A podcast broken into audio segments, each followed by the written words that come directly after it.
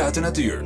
Het plaatsje Ooi bij Nijmegen. Gaat dat zien, mensen? Een prachtig dorpje aan de voet van de Waal. Je gaat, en dat is heel bijzonder, nu meelopen in een gebied dat normaal gesproken niet toegankelijk is voor bezoekers.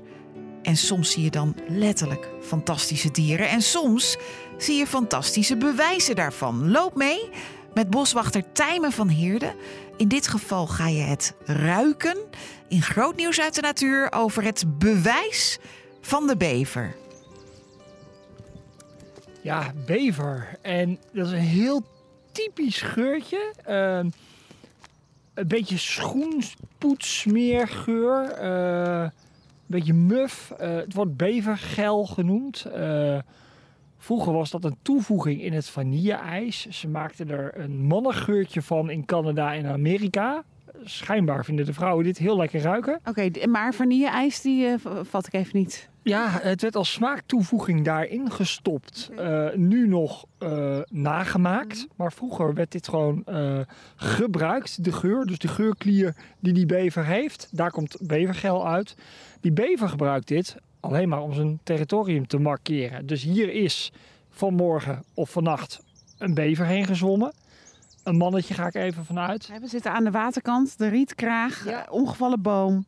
En dan ligt daar één klein hoopje, net iets hoger op de kant, met wat modder en wat mm -hmm. kleine takjes. En dat is wat ik nu ruik, zelfs al op meters afstand. Uh, ja, en dat is voor die bever gewoon van, hé, hey, pas op, dit is mijn gebied. Ja.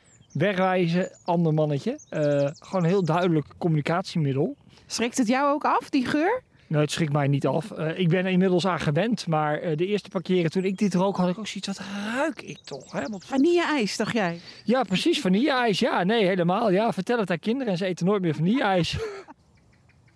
maar dit was een wilg. Die is afgeknaagd door de bever. Maar vervolgens is hier... Er zit een soort potloodpunt aan bijna. Precies. En je kunt, als je hier met je duim overheen gaat...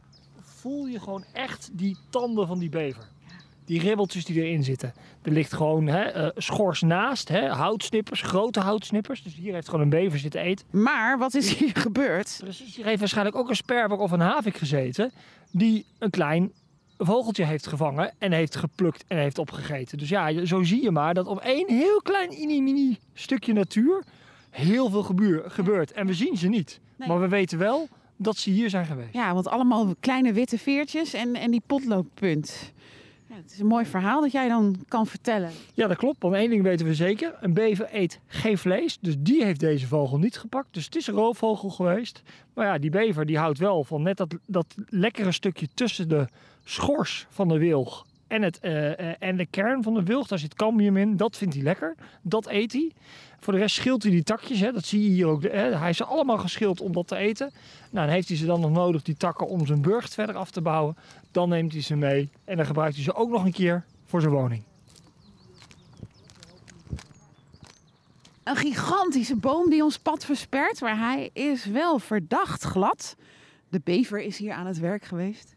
Ja, dat klopt. Dit is een hele mooie populier. Uh, hoorde te staan in het rijtje met populier dat nog rechtop staat. Maar die bever... Wat waaibomenhout, populier? Ja, wel wat mensen zeggen. Hè. Het is heel snel groeiend hout. Daardoor qua kwaliteit veel minder. Uh, maar wel een hele belangrijke boom. Omdat het heel vaak al heel snel hoog wordt. Dus een bosklimaat vormt. Uh, en de andere struiken en bomen eigenlijk uh, in de schaduw kunnen meegroeien. Dat zie je hier ook. Hè. Je ziet heel mooi die meidoorns eronderop komen.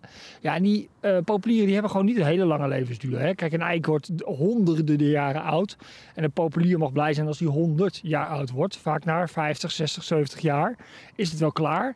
Hier mogen ze gewoon oud worden, want er mag hier niemand komen. Je ziet het ook, hè, er hangen overal toppen in de bomen, die al zijn uitgebroken. En deze is hier nu ja, gaan liggen, omdat die bever hem eigenlijk al verzwakt heeft. Hè. Er was geen sapstroom meer mogelijk. De wind heeft het laatste restje gedaan, die heeft hem plat gegooid.